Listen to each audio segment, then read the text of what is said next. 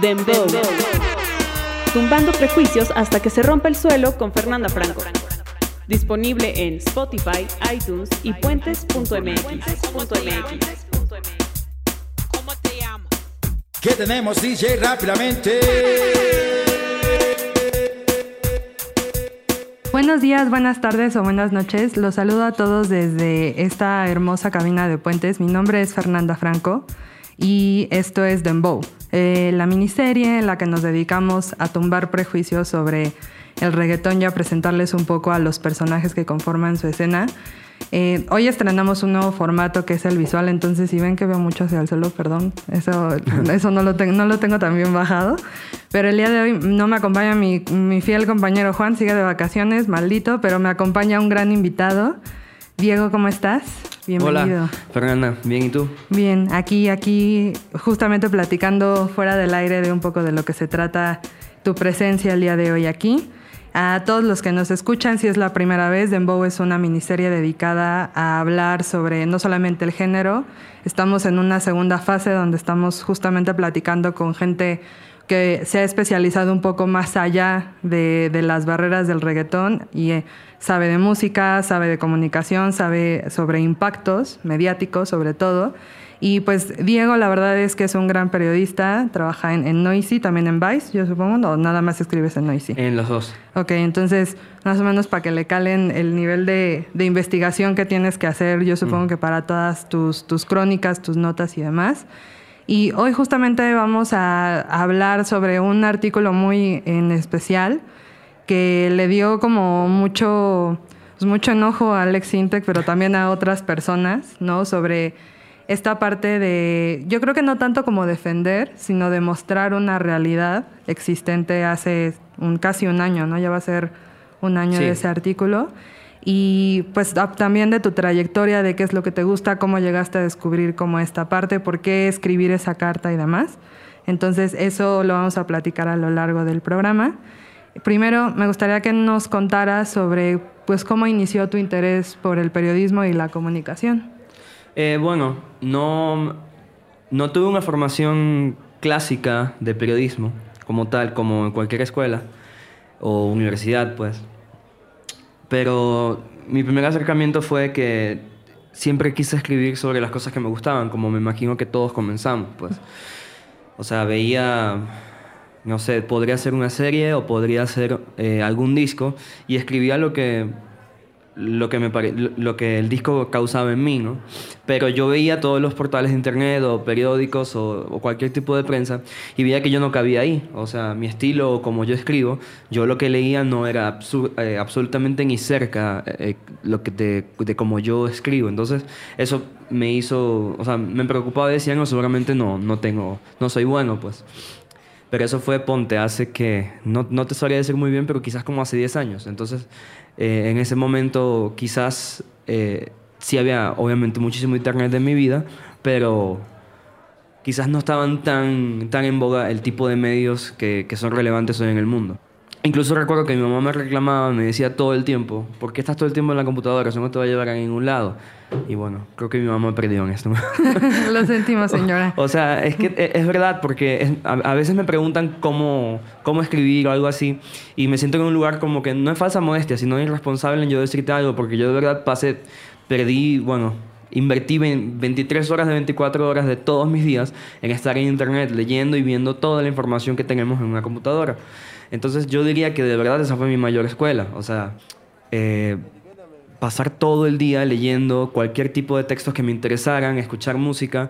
O sea, yo diría que más bien de una, que, que una escuela o, o- o algo así en específico, mi, eh, mis enseñanzas vinieron de, de solamente seleccionar las cosas que me gustaban, sea cualquier cosa, sea un disco, sea un escritor, o sea un artículo de, no sé, el New York Times o lo que sea, pues, o una serie, pues. Todo eso me fue a mí, eh, se fue formando como que una especie de, no sé, de, de sopa y, me fue, y, me fue eh, adentrando mucho más en el, en el mundo digital, pues porque para algo muy importante también para trabajar en, en un medio digital, o sea, si soy redundante, tienes que ser nativo digital, o sea, tienes que conocer todo, todo o sea, tienes que hacer contenido para ti mismo, pues, o sea, cuando yo estoy haciendo un texto o algo, pare- o una crónica o lo que sea, está hablando de algo, si a mí no me gusta, el texto, no lo saco, pues. O sea, yo soy mi mayor como que filtro.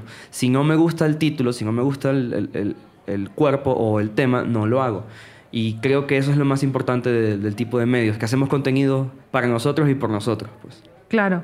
Y en este, en es- hace 10 años, ¿no? O sea, que justamente como tú lo dices, el, a lo mejor el Internet estaba un poco menos Ajá. filtrado por algoritmos, ¿no? Y había muchas cosas entre, más bien la actividad que uno tenía que tener dentro del Internet era un poco diferente, ¿no? O sea, sí tenías que ser más curioso, tenías que, o sea, había como más Sí. continuidad por parte de, de ciertos contenidos, por el gusto de hacerlos, más que por lo que se va a ganar haciéndolos, ¿no?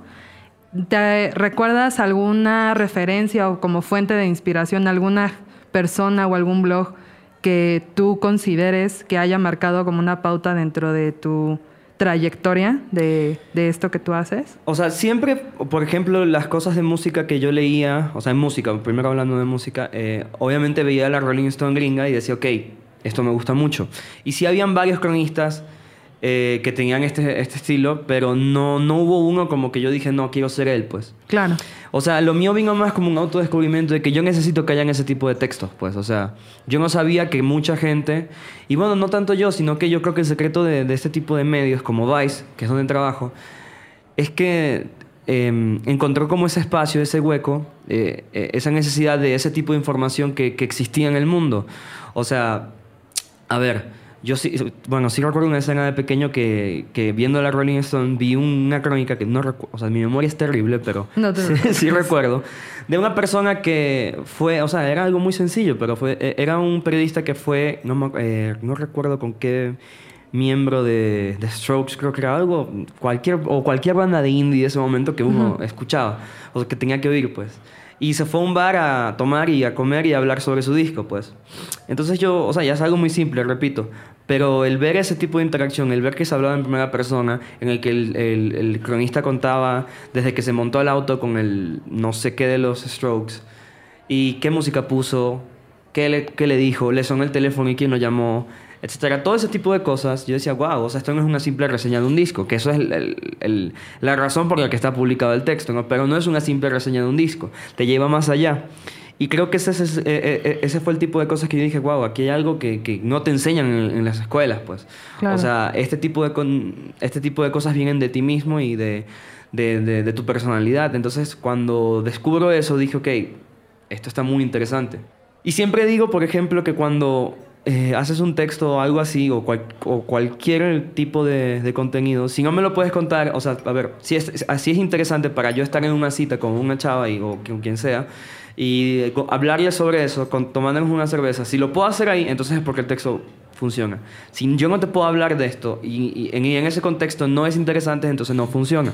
Claro. Entonces ese tipo de cosas fue lo que me fueron formando, pues, o sea, y era cualquier texto, o sea, no tenía que ser de música, ojo, podía ser de un arquitecto que está hablando de cómo su papá le enseñó a, a lo que sabe, pues. Es más bien un estilo. Claro. Bueno, el, el- el- el- el mal llamado o bien llamado periodismo gonzo, pues. De ahí creo que viene como que, que todo, todo lo que, lo que, lo que hago hoy en día. pues. Y sobre música, eh, ¿cuáles eran tus grupos favoritos cuando empezaste y han cambiado conforme han, pa- han pasado los, los años de tu trayectoria? Eh, bueno, tienen que cambiar, o sea, porque yo, o sea, siempre soy parte del equipo que dice que, o sea, si como ser humano no cambias, o sea, si hoy que tengo, 20 que acabo de cumplir 29 años, si escucho lo mismo que cuando tenía 17 años, creo que hay algo mal, pues, o sea, eh, no sé si fue Stevie Wonder, que sí, fue Stevie Wonder que dijo algo parecido, que, o sea, si, si soy un mismo hombre que hace 10 años y tengo la misma, la misma novia, escucho los mismos discos, bebo lo mismo y como lo mismo, entonces soy un fracasado, pues. Ok, lo de la pareja no, quizás no. Eh, está bien tener la misma. Cada quien, está, bien, está bien tener la misma, muy bien. Pero entiende el fondo del, del, del- del mensaje, pues. Entonces, o sea, yo, yo, por ejemplo, soy una persona crecí con MySpace, entonces imagínate todo el emo que escuché, por ejemplo. O sea, y aún me encanta. O sea, fue un género que, que a, la- a nuestra generación afectó muchísimo, de manera positiva, pues. Dijo cosas que muchos jóvenes no, no, no tenían otra manera de expresar. Eh, muchos jóvenes también encontraron una casa en ese género.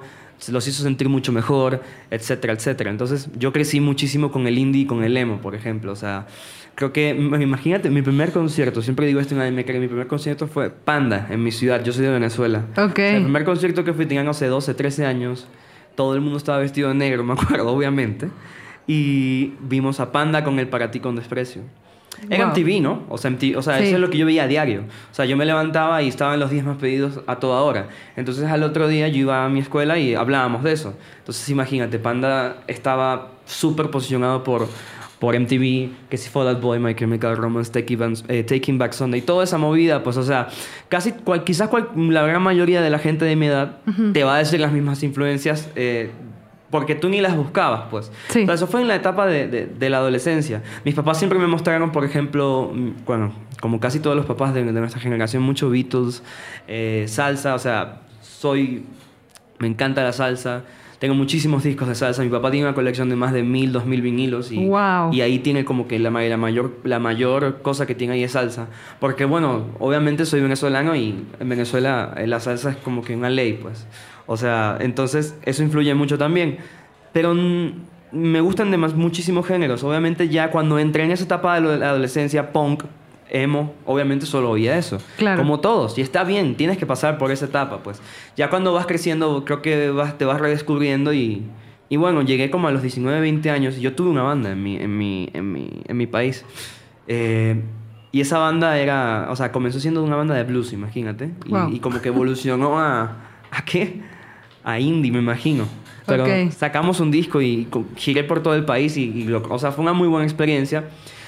Y como que toda esa unión son las que eh, lo que forman hoy en día. Bueno, es algo muy importante. O sea, con todo ese emo y punk que había en esa época, estábamos viviendo los primeros auges del reggaetón. O sea, los, los primeros, los primeros artistas, las primeras canciones. O sea, una canción muy importante en mi infancia fue La Gasolina, obviamente. La de La todos. de- o sea, la de todos. La de todos, exacto. La de todos. esta, o sea, que tenemos 25, 26, 27, 28, 29, 30, 31 por ahí. O sea, la gasolina era un seguro, pues, en una fiesta. Claro. Entonces recuerdo cuando la escuché por primera vez, no recuerdo si iba en el último año, en el penúltimo año de, de en Venezuela se dice bachillerato.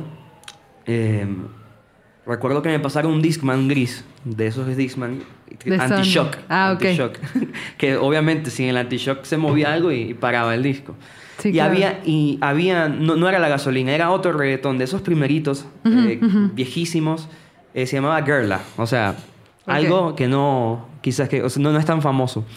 Y yo me acuerdo que o sea, todo el mundo tenía una curiosidad de que tienes que escuchar esto. Pues era una canción el disco, no tenía más. Entonces nos los pasábamos por, por cada pupitre y yo me lo puse y dije, no, no, entendía qué estaba sucediendo, obviamente. Y además porque era un reggaetón como los de esa época super raw, pues, o sea, no eran como las canciones de ahorita. Entonces tú escuchabas como que el beat, o sea, el beat de- obvia- del dembow y lo que sea, o sea, no entendía nada, pues yo, o sea, no, no sabía ni qué se...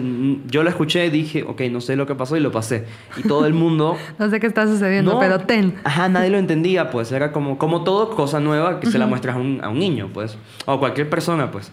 Entonces, empezó a, a, a moverse ese Discman por todo el salón y todo el mundo dijo como que el consenso era que estaba buena, pues, la canción. Y yo, nadie iba a decir que está mala si todos sus amigos dicen que está buena. o Sí, sea, todos decían, ah, claro que está buena. Uh, uh, sí. Entonces, está bien. Y en las fiestas, en, en- en- en las fiestas de, de chavos, pues, de- de, de todos nosotros, empezaban a sonar más y más ese tipo de música. Y empezaban a salir que si los, los, eh, los primeros Don Omar, Daddy Yankee, Wisin y Yandel, Yandel. o sea, Teo Calderón, o sea, toda esa camada y empezaban a sonar cada vez más en las fiestas. Y ya reggaetón en esa época era igual a música de fiesta, pues. Sí, totalmente. Y, recuerdo que meses después, meses después salió Barrio Fino.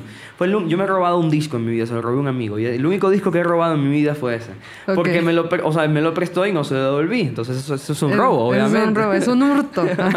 Entonces, qué casualidad fue ese el primer disco, porque... Y era también como que, o sea, algo muy, muy nuevo y muy caliente, o sea, de, de que, wow, o sea, esto está sucediendo en todos lados. Y todo el mundo, a todo el mundo sí le agradaba, pues, pero también estaba como que la previsión de... ah, me recuerdo que algunos papás sí les decían a amigas y amigos que no podían escuchar esa música en casa. Ok. O sea, imagínate que tú le digas a un niño, no puedes hacer esto, lo vas a hacer. O Pues sea, sí, obligado. claro. Y te vas a sentir claro. especial. Sí, totalmente. Aparte porque, digo, corrígeme si no, en esa época era, a diferencia de cómo se desarrolla o cómo empieza el auge del reggaetón de hace cinco años, tres, no era como tanto de colaboraciones, o sea, era muy, incluso dentro de otros géneros, el efecto o el fenómeno de la colaboración era como muy selectivo y era como un gran evento que, no sé, Britney Spears cantara con Madonna o que Ricky Martin cantara con Cristina Aguilera, que hoy, o sea, las vemos metidas unas con otros y pues la música hoy es, es diferente, ¿no? Y en ese momento, eh, o sea, las únicas colaboraciones que había era pues entre ellos, incluso ni entre ellos, o sea, a lo mejor de productores o digo, en ese momento no lo sabíamos, pero definitivamente sí estaba como muy marcada la línea entre género y género. O sea, no había como esta confusión de, es que no sé si es trap o es pop o, es, o es reggaetón o, o, qué está pasando, ¿no? O sea, era, era muy curioso. Esos años fueron, fueron maravillosos. Sí, claro, claro, obviamente. Y ¿Cuál fue tu primer artículo, digo, ya hablando de, de, de tu carrera. ¿no? ¿Cuál fue tu primer artículo en Vice? Bueno, mi primer artículo en Vice fue, o sea, quizás el, bueno, eh, el que ha tenido más auge y es muy difícil que lo supere. En Venezuela, obviamente, se, se vive una crisis económica gigante y para el 2015 estábamos viviendo una especie de burbuja, bueno, aún, pero una burbuja en la que casi nadie estaba tan, tan, tan, tan gravemente afectado como ahorita. El control cambiario en Venezuela hacía que con un dólar yo pudiese cenar, eh, no, podía pasar un día comiendo con unos 5 dólares, por ejemplo. O sea, el precio del dólar negro, o sea, porque era dólar, el dólar del mercado negro, estaba absurdamente alto. Entonces tú ibas con poca plata para allá y vivías como un rey, pues. Entonces, eh, recuerdo que la primera idea que piché fue, el, el, texto, el, te- el título del texto se llama Viví, como rey- Viví de puta madre en Venezuela con 100 euros en un mes. Que, y- lo que sucedió fue que con 100, 100 euros los cambié en el mercado negro y no me acuerdo cuánto era en ese momento porque cambia a diario, pero ponte, era, eran muchísimos miles o millones de bolívares y con 100 euros eh, alquilé un auto convertible, un Cadillac del 69, almorcé, perdón, cené en los mejores restaurantes de la ciudad, como en 7, 8, 9, 10 restaurantes top, pues. Me quedé en un hotel 5 estrellas, eh, recibí masajes tailandeses como por 3, 4 días, o sea, cosas así, compré 300 cervezas, eh, le pagué la, la gasolina a todo mi edificio, y hay más cosas que ahorita no recuerdo, pero todo eso con 100 euros. Ah, estamos hablando de 2.000 euros- 2.000 pesos, ponte. Claro. Entonces imagínate. Entonces ahí había una historia gigante. O sea que, que mucha gente, a ver, muchos economistas y medios financieros trataban de explicárselo a la gente, pero con números y términos que quizás el- cualquier persona a pie no los entendía. Entonces Sí. yo tuve la idea de, ok, ¿qué mejor forma de yo explicarle al mundo que comprando drogas, convertibles, cervezas? O sea, todo el mundo lo va a entender, pues. Sí, es Y que funcionó. yo recuerdo, ¿fue hace un año o, o tiene más? Ese texto, Ese tres texto, años. tres años. Sí, yo recuerdo que uno de los, también de los artículos que no forma parte de Vice, pero que hablaba un poco de eso, que trataba de explicarlo, era un fenómeno que surgió de que la caja de Zucaritas en Venezuela ya no tenía colores. Eso fue hace poquito. No, entonces, la- o sea, los diseñadores era como, no, o sea, mucha gente era como, de, no, es que es un diseño eh, sustentable y ecológico, porque... No, y al final era para, para No. poder eh, mantener los costos. ¿no? Entonces, creo que nadie le dio el golpe, o sea, nadie le puede dar el golpe hasta que te lo cuentan a alguien que lo vive, ¿no? Exacto. Y eso es algo que caracteriza mucho al medio, o sea, independientemente de todas las cosas que puede o no gustar a la gente y el morbo y demás, creo que lo que caracteriza al- a todo el medio, porque hoy es, o sea, antes era un blog, Claro. ¿no? Y sí, ahora claro, es mul- ujú. canal de YouTube. Sí, digo, es una multiplataforma. ¿no? Entonces, el chiste es como enseñar la, la versión real, ¿no? De, de alguien que, que lo vive, que no quiere decir que otros medios a lo Claro, mejor no lo hayan hecho, pero definitivamente no es lo mismo Exacto. Es que... que, eh, eh, es, eh, de ahí viene el éxito de, de medios como Vice. O sea, te lo cuenta una persona que habla como tú, escribe como tú, que quizás no usa tantos tecnicismos como un medio especializadísimo en eso, que le habla un nicho de personas. Nosotros le hablamos a todo el mundo. Y ese es el... Ese es el gran secreto. O sea, que tú sientes cuando estás leyendo el texto, tú, tú vas a sentir dos cosas. Uno, que te puede pasar a ti, o que lo puedes hacer tú, o que lo puedes escribir tú. Ok, Entonces ese es el gran secreto, pues. ok. Vamos a ir a una pequeña pausa porque regresando vamos a hablar de esa gran nota que, que te ha traído aquí el día de hoy. Pero, ¿va? Perfecto. Meta, Cultura pop en 60 minutos. Con Evaristo Corona, Golfo Metal. Entrevista. Puentes.mm.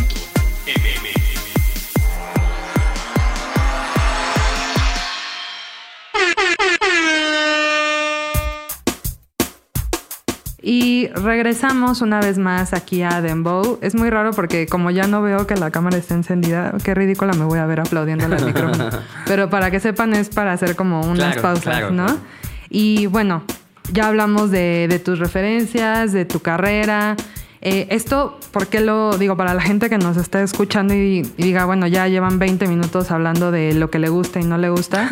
La verdad es que lo hacemos porque sí nos parece importante, igual que las notas que escribes, o sea, que la gente se identifique con estas historias, ¿no? O sea, con esta, estos personajes que de repente parece que nada más quieren cinco minutos de fama y la realidad es que no. O sea, la realidad es que es gente que lleva mucho tiempo escribiendo, es gente que lleva mucho tiempo haciendo lo que hace bien, ¿no? Entonces, ahora quiero que nos platiques sobre cómo surgió esa famosa carta que le haces a Alex Intec. Digo, para entrar en, Claro. en- en- en contexto, eh, Alex Intec, si no me equivoco, va con Adela Micha y empiezan a hablar en un programa, o sea, como Sí. de nocturno, ¿no? O sea, de entrevistas tipo eh, Saturday, Night- Saturday Night Live, Jimmy Fallon y demás sobre la música. Alex Intec lleva muchísimo tiempo, no Sí. solamente cantando, sino produciendo. Y en la televisión mexicana. En la televisión mexicana, o sea, es el crack Sí. de Televisa, o sea, Exacto, es el proveedor número Quizás es el uno. dueño y no sabemos. Igual y sí, o sea, igual y Azcárraga nada más es un pequeño títere con carita de chango, pero llega un momento donde él habla de, o sea, en, en- literalmente de que el reggaetón pues es un género prácticamente basura, que el perreo es un baile de simios.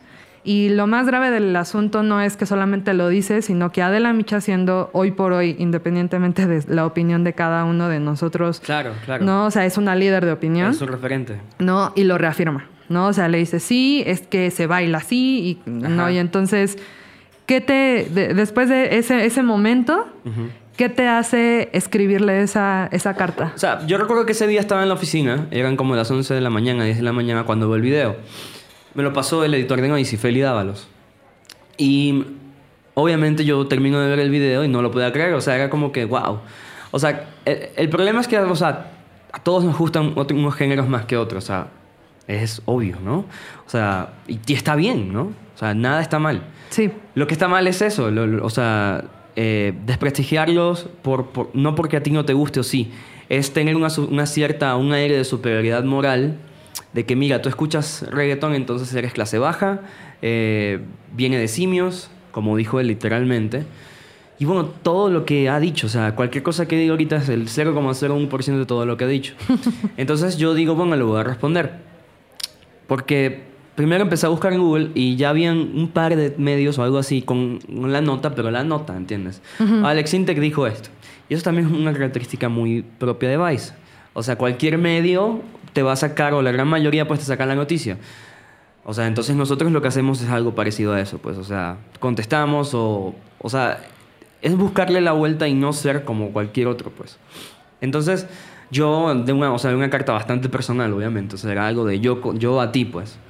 Y porque y, y como que agarré el video y de todas las, o sea, las frases que decía, o sea, los 30, 40 segundos que se tiraron entre rant y rant, pues, eh, como que los eh, corté y, y empecé a como que responderle cada cosa con, con datos y también obviamente con, con mi voz.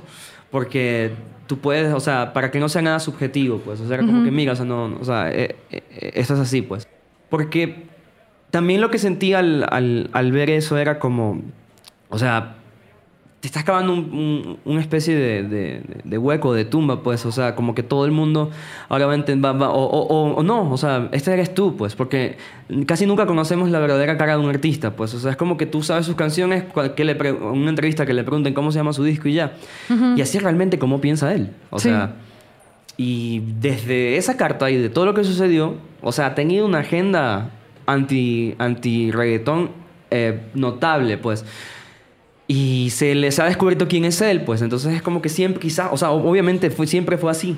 Y se escuda también en términos, en, perdón, en, en excusas muy, muy vagas. O sea, primero dice que defiende a los niños. Cuando el trabajo del papá es, así tu niño esté en la calle con un amigo, mejor o peor, o escuche un tipo de música u otro, la enseñanza que tú le das en la casa es lo que lo va a criar. Claro. No la música que oye. Es como si yo te digo, o me decían a mí, o mis papás me decían, que ¿por qué escuchas esa música? O sea, esa música satánica, cuando escuchaba rock, ¿entiendes? Escuchaba, estoy escuchando Metallica y obviamente estoy llamando al diablo, ¿entiendes? Sí. O sea, ajá, y es exactamente lo mismo que, que, que, que Alex Intec estaba diciendo con esto. O sea, ese tipo de prejuicios y, y clasismos, porque lo son, lo, lo vive todo género. O sea, en la historia está documentadísimo. O sea, incluso hace poquito me contaba eh, mi editor eh, que cuando el, el, el vals llegó a México, sufrió el mismo tipo de, eh, de discriminación. Y cuando el rock salió también. Sí. O sea, el rock fue un movimiento contestatario. O sea, el rock nace por esa necesidad que había de contestar a, a, al- a las situaciones políticas o, o hasta la música que estaba pasando en ese momento. Vino un flaco, quien sea, con una guitarra y se sentó a darle, pues, y la gente decía, eso es música del diablo. Sí, sobre todo todo lo que había alrededor Ajá. también, ¿no? O sea, eso creo que es importante también mencionarlo porque al final lo que a mí me parece es que él se queda con una parte que es el 5% de lo que pasa con el género. Sí. ¿no? O sea, definitivamente eh, a mí me gustaría preguntarte, por, o sea, porque realmente he leído también la nota, igual que tuviste cinco veces el video de, de la entrevista, yo Claro, claro, la he leído mucho porque sí es como bien o sea, enoja, ¿no? O sea, a mí, a mí que, que lo defiendo porque, porque me gusta defender lo indefendible, ¿no?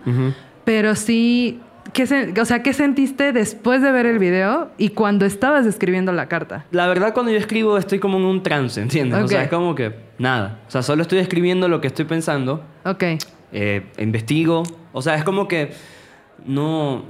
eh, no hay tanto detrás, ¿entiendes? Es como que lo escribo y ya, pues. O sea, digámoslo así que no hay ningún tipo de apasionamiento. No, sí lo hay, se nota, porque se nota en la, en, en- en la carta, por ejemplo, se nota que hay una pasión ahí, porque tiene que haber. Pero me refiero como a ningún enojo, No, no, no, ningún- no, ninguna cosa como de, Cero. ay, te quiero hundir. Cero, cero, cero, Porque también cero. digo, esa puede ser una postura de alguien, ¿no? Que diga, Claro. ay, o sea, él está enojado porque él, vamos a decir algo muy clasista, o sea, él está aquí con unos audífonos atrás de una pantalla y todos somos héroes ahí. Y Alex Intec, pues todo lo que ha dicho y todo lo que ha hecho, ¿no? A lo mejor hay mucha gente que lo piensa Claro. así, pero la realidad tú nos la acabas de decir, o sea, no lo hay. No, no, no, cero, ningún enojo. Y, y si, al, o sea, si alguien está enojado, es él. O sea, Muy enojado. Muy enojado. Y me ha contactado varias veces, o sea. Ok, vamos a hablar de eh, esa parte. Yo la quería dejar al final porque es No, la. no, bueno, dejémosla al final. Esa es la, esa es la mejor parte de, de No todo esto problema. que ha pasado, ¿no? Claro. Porque primero, ¿qué reacciones? Me gustaría que nos platicaras antes de, de entrar al tema Ok. Sintec. ¿Qué reacciones tuviste de la gente? No, o sea, fue, una, o sea, fue como que una avalancha de apoyo, o se, se viralizó muy rápido, pero es que, es, que ni siquiera- es que yo digo, o sea, quizás esto lo escribí yo, pero lo puede haber escrito cualquiera. Esto es una, un- una opinión muy que mucha gente piensa lo mismo. O sea, lo que pasa es que él habla desde su posición. Alex Intec es millonario. Alex Intec es, o sea, es un hombre heterosexual blanco millonario. O sea, no, créeme que no habla desde ningún tipo de minoría, pues. Eh, lleva haciendo, eh, no sé qué, cuál es la palabra para decirlo de Televisa, mi, decenas de años. O sea, está en la parte social más alta del, de, de- eh, perdón, en, en- en la parte económica quizás más alta de, de México. Claro. Entonces, cuando ve que un género, es que si tú analizas todo lo que dice, se siente un enojo y unos celos muy raros. Porque sí, Alex Intec ha tenido hitazos y me encanta. O sea, yo, yo le dije que Sexo, Pudor y Lágrimas me fascina, la pongo. Y ahora la, pero ahora se pone, o sea, ahora la ponen por, por, por todo lo que significa. Sí. Pero es una gran canción y, y- y también tiene grandes canciones. Es un gran compositor, o sea, yo- él lo sabe. Entonces, es como que todo lo gran compositor que es y gran músico que es, porque lo es, se daña cuando abre la boca.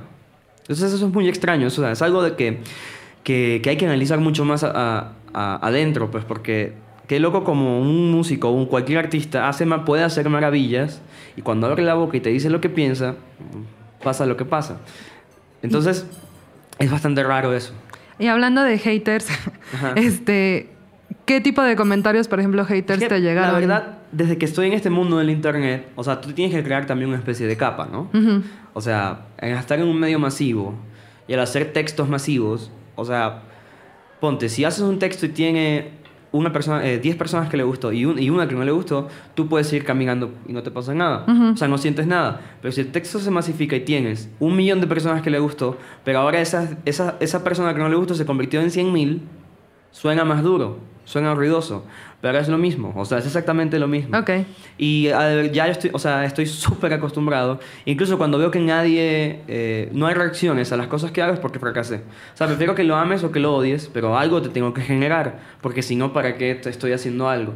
No hay peor tragedia que, que, un, que cualquier tipo de trabajo creativo, pienso, o cualquier tipo de trabajo pase desapercibido. O sea, eso es como que la peor desgracia que le puede suceder a, a cualquier tipo de trabajador de lo que sea, o creador, o etcétera, pues. Totalmente. Y bueno, dentro del artículo también eh, retomas, o sea, una de las partes más, todo es muy valioso definitivamente desde cómo inicias hasta cómo terminas la nota, o sea, el hecho de que no es un enojo, no es un reclamo, es simplemente un, o sea, tú estás diciendo esto, entonces es una respuesta. Sí, ¿no? fue un texto que se hizo en una hora, lo hice en una hora. ¿no? Entonces, no, no tiene ningún fin más que ser una respuesta, que compartir eh, lo que tú.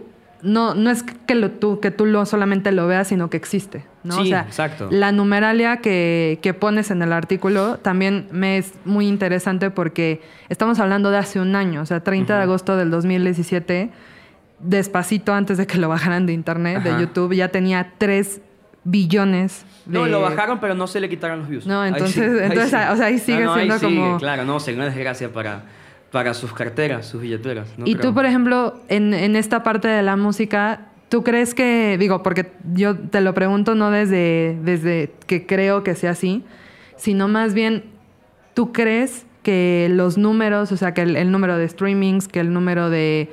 que sea un, o sea, es una realidad, fue uno de los géneros más escuchados dentro de Spotify en el 2017, ¿eso haga al reggaetón exitoso? Bueno, es depende de lo que tú eh, lo que tú llames éxito. A ver, ninguna, o sea, esto no es una como digo siempre el ejemplo de McDonald's, que porque vende más hamburguesas sea mejor. O sea, no no tiene que ver, eso solamente es una realidad. No puedes negarla. O sea, si tiene tantos millones de streams, es porque los tiene. Eso no quiere decir que sea mejor o peor. Es que se está consumiendo. Es una realidad y ahí no hay eh, lugar para, hacer, para decir, no, pero si no, no, ahí están los números. Los números no te van a mentir, o para bien o para mal. Entonces ya tú ves qué haces con esos números. Eh, yo lo que cuando hablaba de los números, y, ahí creo que lo dejo bien dicho, o sea, es que esto está sucediendo. O sea, eh, esto lo está consumiendo muchísima gente. O sea, es algo que muchísima gente le gusta. No importa si sea bueno o sea malo o sea mediano. Le gusta a mucha gente. Y tienes que convivir con eso. O sea, tienes que seguir haciendo tu música, tienes que seguir ah, haciendo tus canciones, etc. Eso fue más o menos lo que yo traté de decir con lo de los números. Pero, o sea, ¿qué te digo? La canción más escuchada en la historia es Despacito. Entonces, y es en español. Entonces, o sea, cuando hablaba de esa canción era, que, y, me parece una canción bastante buena, que era como que un, un- gran ejemplo de lo que podría el- de lo que puede hacer, perdón, la globalización en el mundo. Y Despacito es un gran ejemplo. O sea, todos los, los ritmos que tiene, eh, la unión que hubo entre Luis Fonsi y Daddy Yankee, después Justin Bieber, o sea, es una oda a la globalización y a lo que puede suceder y a todo el mundo le gustó en el planeta Tierra.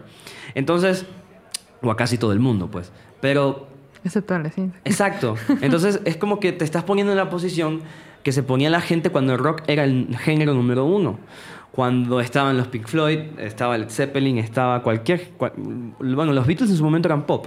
O sea, era una especie... Era una, era una época, que es lo que más le duele al parecer, no entiendo por qué.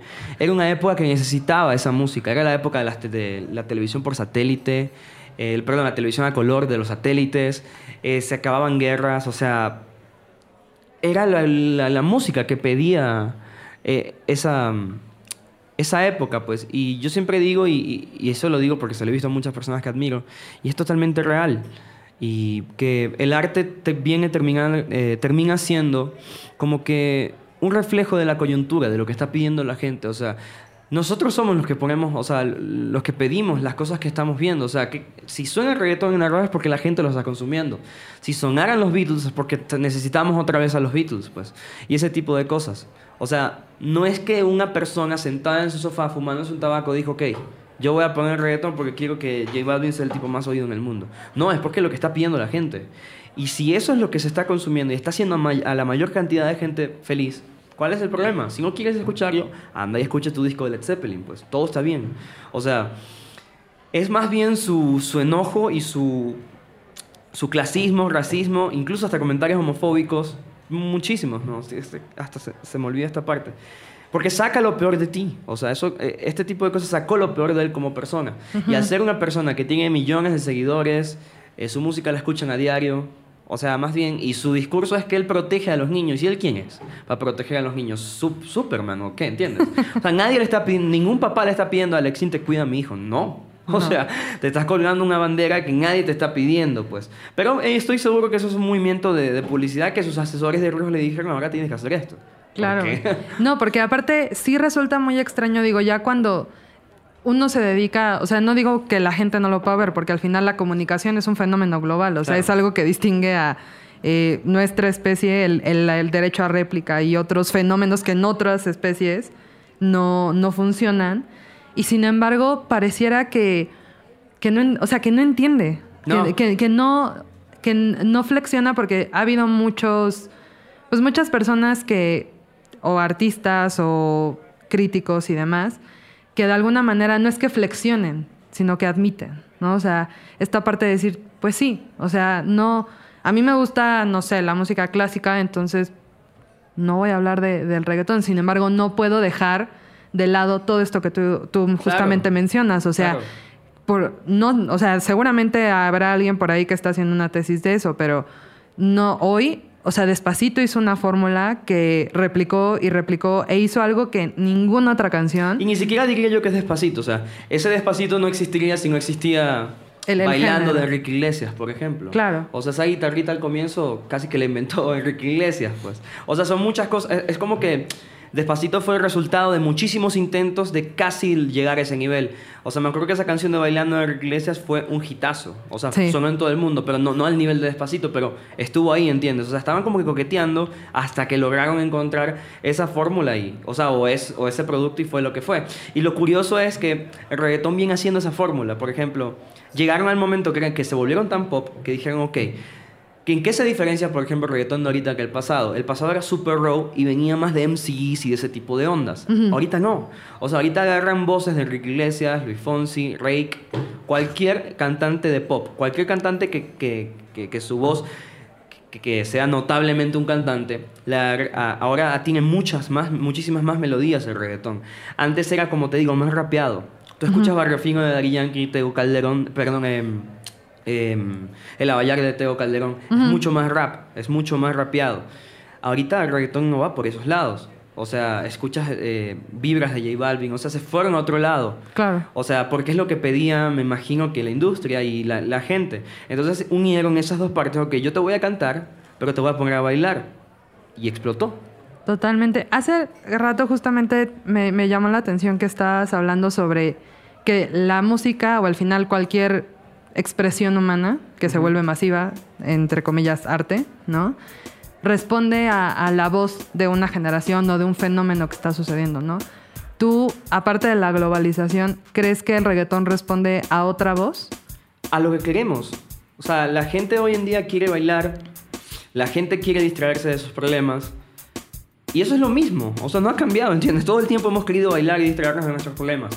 Que en los 70s bailábamos con The Who Y que en... Y con microfalda. Ajá. Y hoy bailamos con J Balvin, pues da lo mismo. Totalmente. Vamos a ir a una pequeña pausa porque ya, ya me están temblando las manos de que nos platiques, Va. pues, qué, qué ha pasado, ¿no? Con esa, esa bonita relación que tienes con, con el señor Sintec. Vamos a una pausa y regresamos.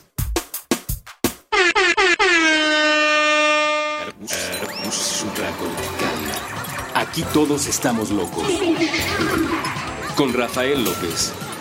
Nuevo episodio todos los viernes a las 8 a.m.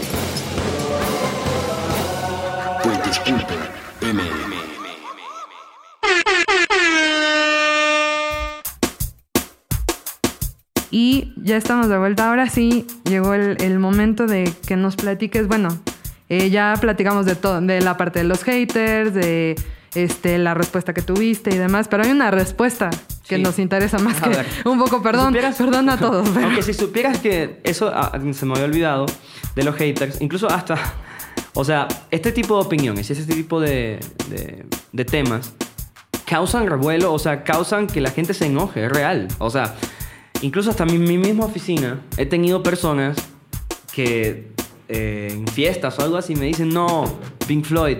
Ok, está bien. O sea, a mí me encanta Pink Floyd, está bien, todo bien. O sea, no es fácil, ¿entiendes? Este tipo de, de cosas también hacen hasta en personas que pueden pensar afín a ti en de muchas maneras. Porque la música es un tema muy personal, o sea, que de Sí. verdad mueve fibras y, y te vuelve loco, o sea, te puedes pelear con alguien realmente por esto. Entonces, y antes, este tema es muy importante y no lo tocamos. O sea, eh, otra cosa que Alex se basaba mucho era en la misoginia que hay en el género. La hay, obviamente. O sea, nunca nadie ha dicho que no la hay. Y es algo que sí se tiene que mejorar y estoy seguro que... eh, eh, bueno, eso no es nuestro trabajo. Ese es el trabajo de los exponentes más grandes, de los Bad Bunny, de los Daddy Yankee, de los, de los etcétera. Porque por ejemplo, mucho, el rock and roll es un género ultra misógino, o sea, el blues también, o sea, si tú no- en el texto está, hay un ensayo de una persona que lo hace mucho mejor que yo y explicó eso sobre la misoginia en el blues y es algo, tú ves en las letras del blues y todo el tiempo están diciendo, están tratando a la mujer como una pata de pollo, literalmente, o sea, las comparaciones existen literales, que se las quieren comer y, y- y después coger, entonces el- el- la misoginia siempre va a estar. O sea, Sí. o- y no está bien, pero eh, no es, o sea, lo que quiero, a lo que quiero llegar con esto es que no es parte de un género. O sea, no es nada más del reggaetón que es lo que qui- quiso hacer ver él. Y sí está, y sí está muy mal. Y sí, quizás ni ellos mismos se imaginaron que iban a llegar a un nivel de popularidad y globalización así. Y por eso quizás estamos eh, escuchando de muchísimos artistas, no de todos, que ahora le ponen mucho más atención a eso. Porque ya los está escuchando muchísima gente. Sí. O sea, tú ves el disco de J Balvin Vibras y no vas a encontrar una oración misógina. Sí, total. Entonces- Porque también algo que creo que pasa es que, o sea, yo vuelvo al punto de, él se queda con la parte Claro. que él quiere ver, ¿no? O sea, porque una de las respuestas, yo también he tenido, he perdido muchas amistades en- por amor al reggaetón, porque a mí me parece increíble, y esto lo he platicado desde el principio de la serie, que yo pueda ir un- a un lugar, o sea, yo siendo una mujer joven, que precisamente no soy delgada, así, o sea, no me presumo como una mujer estéticamente agradable a, a, este, a, a la vista de muchas personas, a la vista de otras sí, se los agradezco. Pero a mí me pasaba que yo iba a un antro, por ejemplo, que también había música de moda, o sea, que es lo que la gente pide al final. Claro. O sea, el DJ pone lo que la gente pide y al final yo no me sentía cómoda, ¿no? O sea, en, en este eh, sistema de tengo que parecer algo Claro. o tengo que reaccionar de cierta forma. Bueno, exacto. Y, y- Total. y la experiencia para mí personalmente de ir a un perreo es hacer lo que, o sea, bailar como se me pega Claro. la gana. Y esta parte de liberación y de repente yo se lo platicaba a, a mi, a mi co-host, sí creo que el, que el reggaetón es machista desde Total. el momento en el que hay cinco productoras mujeres de reggaetón en el 2018, ¿no? Ujú. Y no solamente en el reggaetón, o sea, en todos los géneros, el nivel de mujeres que están detrás de la ingeniería musical, de la producción, o sea, que ya no van tanto como a la parte del artista, sino a la parte de todo lo que hay detrás, son contadas, ¿no? No, total, es que en el mundo que en el mundo Instagram que vivimos hoy, obviamente eso que dices tú afecta a- afecta un chingo. Y claro que sí, eh, es una es una materia pendiente que tienen bueno, no tenemos tampoco como que esa información de saber por qué por qué no hay más mujeres además de Posa, porque está Anita, está Becky G, está probablemente esta, esta Rosario, se- eh, lo próximo que saque va a ser más al reggaetón que a lo que hace por todo lo que ha pasado con J Balvin, me imagino, o sea, estoy Sí, diciendo sí, algo sí. al aire. O sea, esto lo comenzó Ivy Queen. Y, y, y si tú haces todas esa, una lista del- de los reggaetoneros de antaño, o sea, solo hay una mujer. Sí, Y, sí, sí, sí. y- y también habla de, de- de- de cómo somos como sociedad y todo eso, ¿no? Totalmente. Pero también es eh, la otra parte del artista, eh, o sea, es como que tú pedirle que cante sobre algo o que elimine palabras, eso no es nuestro derecho tampoco, ¿entiendes? O sea, es como yo le voy a decir a Bad Bunny que deje de decir, a ver, una frase, cual sea, que las venezolanas chingan bien, no me acuerdo cómo dice. Ah, sí. O sea, eso es, eso es al final decisión de él. O sea, nosotros no, no, debe- no deberíamos también tener como que una posición de, mira, tienes que cantarme sobre concientización del ambiente o sobre lo que sea, porque yo te lo pido. Eso es muy egoísta de nosotros. Y, y he hablado con, cuando antes que he tenido que entrevistar, he tenido la oportunidad de entrevistar a, a exponentes grandes del reggaetón, me dicen eso. Y todos están conscientísimos eh, del machismo y la misoginia que, que hay dentro de, de las letras y, y el machismo en el género. Pero eso es obviamente una tarea pendentísima que tiene el género. Sí, y totalmente yo creo que no es algo en lo que te puedas justificar, ¿no? De decir que es un... o sea, de decir las cosas que específicamente Sintec usa para justificar su actitud, porque al final parece que es eso, ¿no? O sea, no parece una crítica de alguien que, como tú dices, o sea, ha producido, ha compuesto, ha interpretado, o sea, en algún, o sea, la televisión de Herbes es de alguna forma sí. lo que es gracias a- al intro y el, o sea, de, de su, de su- uno de sus programas Ajá. más importantes, ¿no? No, sí, pareciera que Sintec no hubiesen ni estudiado como en lo que responde. pues, Y de sea, repente es como, raro. o sea, ¿qué, qué, qué pasa, no? Y, y al final ha tenido réplica también, que es justamente lo que vamos a platicar. Sí. O sea, ¿qué te ha dicho? Bueno, la primera vez me contactó por Instagram, me envió como, o sea, te lo juro, como 50 mensajes. tum, No tum, puede tum. ser. Yo estaba tomando, me acuerdo, estaba en una taquería y estaba tomándome una cerveza, eran como la 1 de la mañana. Y tengo mi teléfono y me llegan en la pantalla los mensajitos de Instagram que eran de él y yo no, debe ser alguien que tiene su nombre y ya. Y cuando me meto digo, no puede ser, o sea, esto parece que lo inventé. O sea, empiezo No. a ver todo. Primero me empezó a enviar memes de Dave Grohl, no es mentira. Memes de Dave Grohl con frases así de rock, ¿entiendes? Ajá. O sea, no sé, el rock nunca va a morir, una guitarra tal, muchos memes así, o sea, dad memes, pues, o sea, papá, eh, memes que enviarían papá, pues. Entonces, em, empezó a decir, no, yo he trabajado con músicos negros y yo, o sea, sigue como que enalteciendo su racismo, pues, o sea, está muy, está increíble que él solo la esté cagando así. O sea, se- Ay, perdón, sí, no, o sea, no, es, no. es- es muy loco porque, o sea, es como que como yo te digo, mira, yo no soy homofóbico porque mi mejor amigo es gay. Es exactamente lo mismo que hizo él.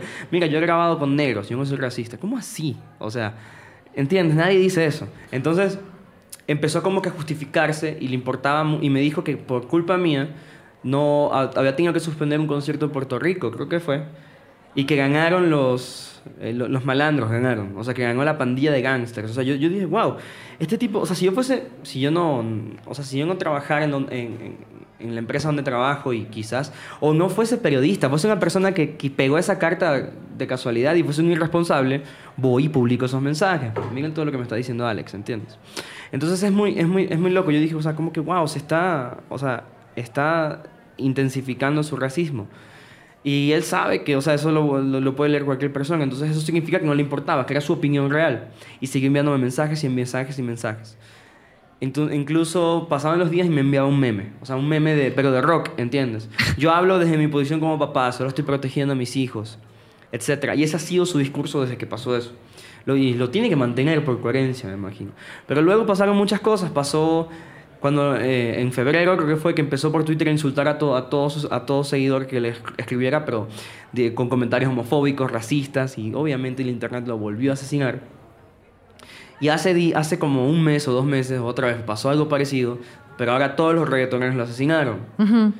Pero lo borraron todos los posts y mensajes contra el Exintec a los dos días. Es como que se dieron cuenta que le estaban dando más bien mucha visibilidad. Le Sí. regalaron como 100 mil followers. Sí, no, totalmente. Le regalaron un chingo de público. Sí, perdón que te interrumpa, pero sí, justo pasó en, en ese Inter fue el concierto de J Balvin en México. Ajá. Y yo estuve ahí en el momento en el que dijo, o sea, si no les gusta, Sí, sí, yo entonces también fui no, concierto, no, y sí. entonces fue como, En la arena, ¿no? wow, o sea, Claro.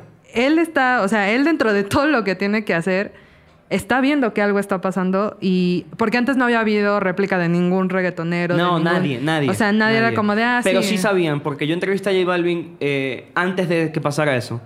Y me decía, sí, claro que sé quién es y sé todo lo que dijo. Pero me dijo que Bad Bunny no sabe, o sea, que cuando estaban hablando de eso, Bad Bunny no sabía quién era. O sea, que ni siquiera era un cantante o algo así, porque ni siquiera había nacido quizás cuando era muy famoso. Sí, sí, Bad Bunny. Ahora, Entonces- eso habla mucho de nuestra edad. Ajá. Pero bueno. Ajá. ¿Y, ¿Y después qué pasó? Bueno, o sea, hace, hace como tres semanas me escribió un mail que vio ese texto, el, el, el- el de los reggaetoneros que, que se llamaba, el texto se llama en Noisy, se llama eh, Por fin el reggaetón le responde al ex, algo así. Ajá.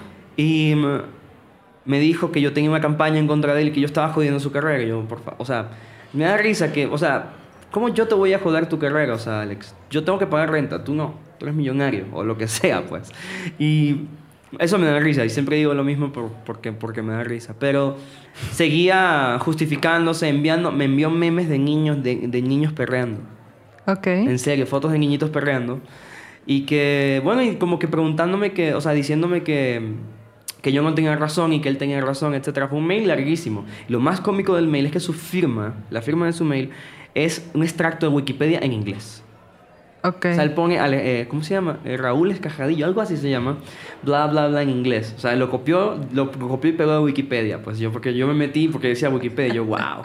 O sea, está muy elevado. Pues la pone en inglés como que, no sé, me imagino. Para que sepas, Claro, porque seguramente que como te gusta el reggaetón no sabes no inglés, inglés. entonces, Entonces, para que lo pronuncies bien. Entonces yo dije, wow, qué chido. Entonces yo le respondí y le dije, Alex, como te he dicho ya varias veces, tienes derecho a réplica. Te puedo, podemos, te puedo entrevistar. Ah, porque también me reclamó esa vez que por qué no lo entrevistaba es un nuevo disco. Entonces yo vengo y le digo, tienes derecho a réplica, podemos hacer algo con cámaras, lo que tú quieras. Me dijo, no, me respondió, es que mis asesores me dicen que no hable más del tema porque me van a decir racista. Y yo, ¿no te has dado cuenta? Es como que cada vez que lo has hecho, o sea, no le dije eso, pero lo pensé. Pero me dijo, pero sí quiero tomar un café contigo, pues. Y yo, wow, dale. O sea, obviamente sí, vamos a hablar de lo que tú quieras. Entonces me invitó a las oficinas de su manager en Westwood, que se llama la, la empresa. Pero en el día que iba a ir me canceló porque le salió algo. Yo, bueno. Entonces lo agendamos para otra semana y me dijo que por favor lo pusiéramos porque se tenía que ir de viaje. Y yo, bueno, dale, o sea, yo estoy, yo, yo Sí, te sí, voy a sí. ver, sí, lo vamos a hacer, Alex, tranquilo. O sea, eso es lo que me quería convencer, pues. Es una persona súper elocuente, eh, debe, ser- de- debe tener un gran poder de, de convencimiento. Lleva muchísimo tiempo en medios, etc. Y em, llega mi cumpleaños ese fin de semana. Yo me fui de viaje. Entonces, en las felicitaciones de redes sociales, una persona que me envió un meme que hizo, que salía Alex Intec felicitándome. Y dije, obviamente voy a subir este meme en las historias de mi Instagram. Y Alex me sigue. Yo subí el meme y me escribió un mail diciéndome, oye, Diego, no entendí ese meme mío felicitándote de tu cumpleaños. Y yo, es un meme. Esa fue mi respuesta. Así llevas, Es un meme. llevas un poco de tiempo haciendo tú lo mismo. Ajá, Yo le dije, es un meme que me enviaron. No hay nada más. Y me dijo, mmm, o sea, como que él pensó que como quizás, yo lo que analizo es que quizás pensó que como le dije que sí para vernos, ya me había convencido de, de no sé, de no subir un meme. O sea, es un meme. Repito, Alex, si escuchas esto, es un meme. O sea, el meme funciona así, no tiene más. O sea, es un meme. Relájate. No, no, no es un meme, no sé, como los que él comparte, que son memes racistas. Es un meme que salía él felicitándome. Ya. No hay más nada. Es un meme inofensivo. Entonces, no sé. Me dijo que estaba en Guatemala y que cuando viniera de Guatemala.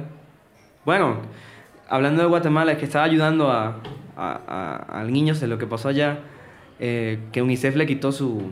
Era embajador de UNICEF. O sea, algo está pasando que hasta UNICEF le quitó. Sí, Eh, sí, sí, sí. No lo decimos nosotros, O sea, no, lo no, dice una no- no organización culpa, no internacional. o sea, él solo quizás se metió en un pozo que, que está muy difícil de salir. O sea, como que ya he hablado tanto que no puedo cambiar mi opinión. Quizás el tipo no opina así, o quizás no, yo creo que sí. Pero ya llega un, creo que un momento que es mucho. Sí, aparte, aquí lo hemos platicado con, o sea, con gente que es DJ de reggaetón, o sea, hay gente que coincide a lo mejor con algunos puntos de vista, pero, o sea, yo, la verdad es que la invitación surgió, digo esto a nivel, o sea, para que lo sepan todos, justamente a partir de eso, o sea, de, Claro. de que yo veo que te mando un mail y digo, wow, o sea... O sea, es en serio. Sí, o sea, serio. alguien, alguien está obsesionado con alguien y no lo quiere admitir. Pero bueno, ¿no? Y al final, todo esto que, que ha surgido de, a partir de, de eso, porque al final alguien sin, sin conocimiento de causa podría decir, pues sí, o sea, él, él o sea, tiene, tienes la culpa totalmente de que no llene conciertos, de que la gente lo odie, pero no.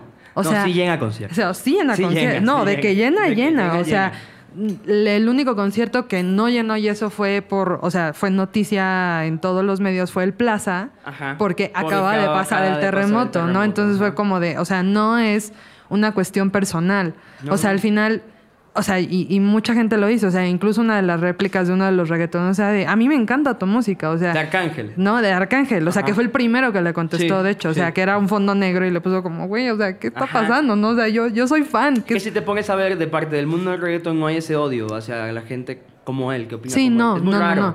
Y es justamente algo que, que no solamente pasa con Alex, o sea, pasa No, en, no, en sí, todos sí. los videos de música, o sea, llámese Natea Lafourcade, una pieza de música clásica, no falta un comentario de alguien que dice que, que el reggaetón no es música, que eso sí es música, y en cambio hay otros que a lo mejor sí les viene, gusta. eso viene también parte de inseguridades personales, o sea, de como que yo soy mejor que tú porque escucho música clásica y entiendo cosas que tú no. Claro, y eso se llama clasicismo. Total, es- entonces eso viene eh, y, y- y existe no nada más en la música, en todo. O sea, yo me pongo estos tenis y tú no.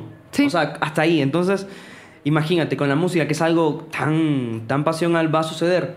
Y, y, y siempre también evocan como que el antes todo era mejor, etcétera. Alex Intec siempre sube como también como que mira las cosas que estaban de número no uno puedo. del top 10 en, el- en- en los 70s y en los 80s, pues sí. Yo, obvio. O sea, tú pones eso ahorita a, a niños. O sea, a ver, en el concierto de J Balvin, lo que más me impresionó, no en ese. En el del En el auditorio. auditorio habían como miles de niños. Miles. O sea, era como miles. que este tipo es reggaetonero o es Michael Jackson, pues, o es un Backstreet Boy. Sí. Entonces, eso significa que es un artista pop, pero cabronamente, pues, o sea, ya él no, no está haciendo música para fiestitas eh, eh, under de reggaetón, pues no. No. Está haciendo música para el planeta Tierra entero. Sí, y no hablemos de Bad Bunny, por ejemplo, o sea, porque. Bad Bunny, eh, o sea, y eso yo lo platiqué con un amigo que trabaja, o sea, dentro de la, de la agencia RP, ¿Ok? me decía es que él ya llenó su concierto. O sea, el ejercicio de, de Sí, llevarlos claro. a entrevistas y demás que tiene como ese, ese objetivo. Pero, él, él ya no, lo está, él ya lo está haciendo por sí, hobby. no, no, pero es que sin, exacto, sí. Y niños, van millones de niños Sí, con sí, papás y familias Ajá. enteras. Y es como, wow. Exacto. Es que por eso, y, y él sube videos, Alex Intec otra vez, de sus niños tocando piano y diciendo, mis niños tocan piano, el tuyo no, yo, wow. Wow, qué padre que tengas un piano en tu casa. O Hay unos no, que pues, necesitan tener ajá, tortillas, carnal. ajá. O sea, son muchísimas cosas así. Entonces, ya quizás, y él siempre dice que yo vengo de una familia pobre, etcétera, pero ya llevas rato sin ser, créeme, Sin ser estar una ahí. familia pobre. Exacto, entonces no, quizás pierdes contacto con la realidad. Y al final la música para cualquier persona funciona igual. Estás escuchando rap, reggaetón o rock pesadísimo, o sea, te, te saca de tus problemas y ya, pues. Y si a mí me saca una canción de Arcángel y a ti te saca una- un, un- un movimiento de Beethoven, está bien. Totalmente. Y bueno, ya antes de que, de que nos vayamos, porque ya estamos a punto de terminar, ¿tú crees que algún día lo conozcas? Bueno, eso va a iba a suceder, o sea, y yo estoy seguro, o sea, a ver, es como que yo no sé si lo que quieres es parar que yo escriba cosas y no va a suceder. O sea, pero sí lo iba a conocer, o sea, estaba, iba a suceder ese día. Yo creo que sí, que sí va a suceder y, y yo estoy seguro que su posición va a ser tratar de convencerme de algo cuando yo necesito que me convenzan, o sea, Totalmente. es como que... Ni a nadie. Alex, Exacto. Alex no, No, necesitas convencer de nada. Nos gusta mucho sexo, pudor y lágrimas. Ajá, es, un, es un gran tema, Sí, pero sí. bueno. Eh, pues ya es momento de, de terminar con el programa, pero antes me gustaría que nos compartieras tus redes, dónde te pueden leer y demás. Bueno, me pueden leer en, en Vice y en Noisy. Mis redes son Diego A. Urdaneta. Todas. eh, Twitter y, e Instagram. Y nada, ahí siempre estoy posteando las cosas que hago. Y si por ahí no la ven en la página de Vice, que es vice.com y noisy, noisy.com, siempre van a estar mis textos. O hasta que me corran, pues. Ok, perfecto. Pues esperemos que eso no pase muy pronto, que pronto conozcas a Alex Sintex. Si es el destino, pues así sucederá. Que, que sigas haciendo increíbles notas como siempre gracias. lo has hecho desde hace mucho tiempo. A mí no me queda nada más que agradecerles por estar con nosotros. Esta serie está a nada de terminar su primera temporada, entonces no se pierdan a nuestros siguientes invitados porque esto se va a poner muy bueno. Y pues como siempre, nos vemos en el siguiente perreo. Bye. Chau. Dembow. Tumbando prejuicios hasta que se rompa el suelo con Fernanda Franco. Disponible en Spotify, iTunes y puentes.mx.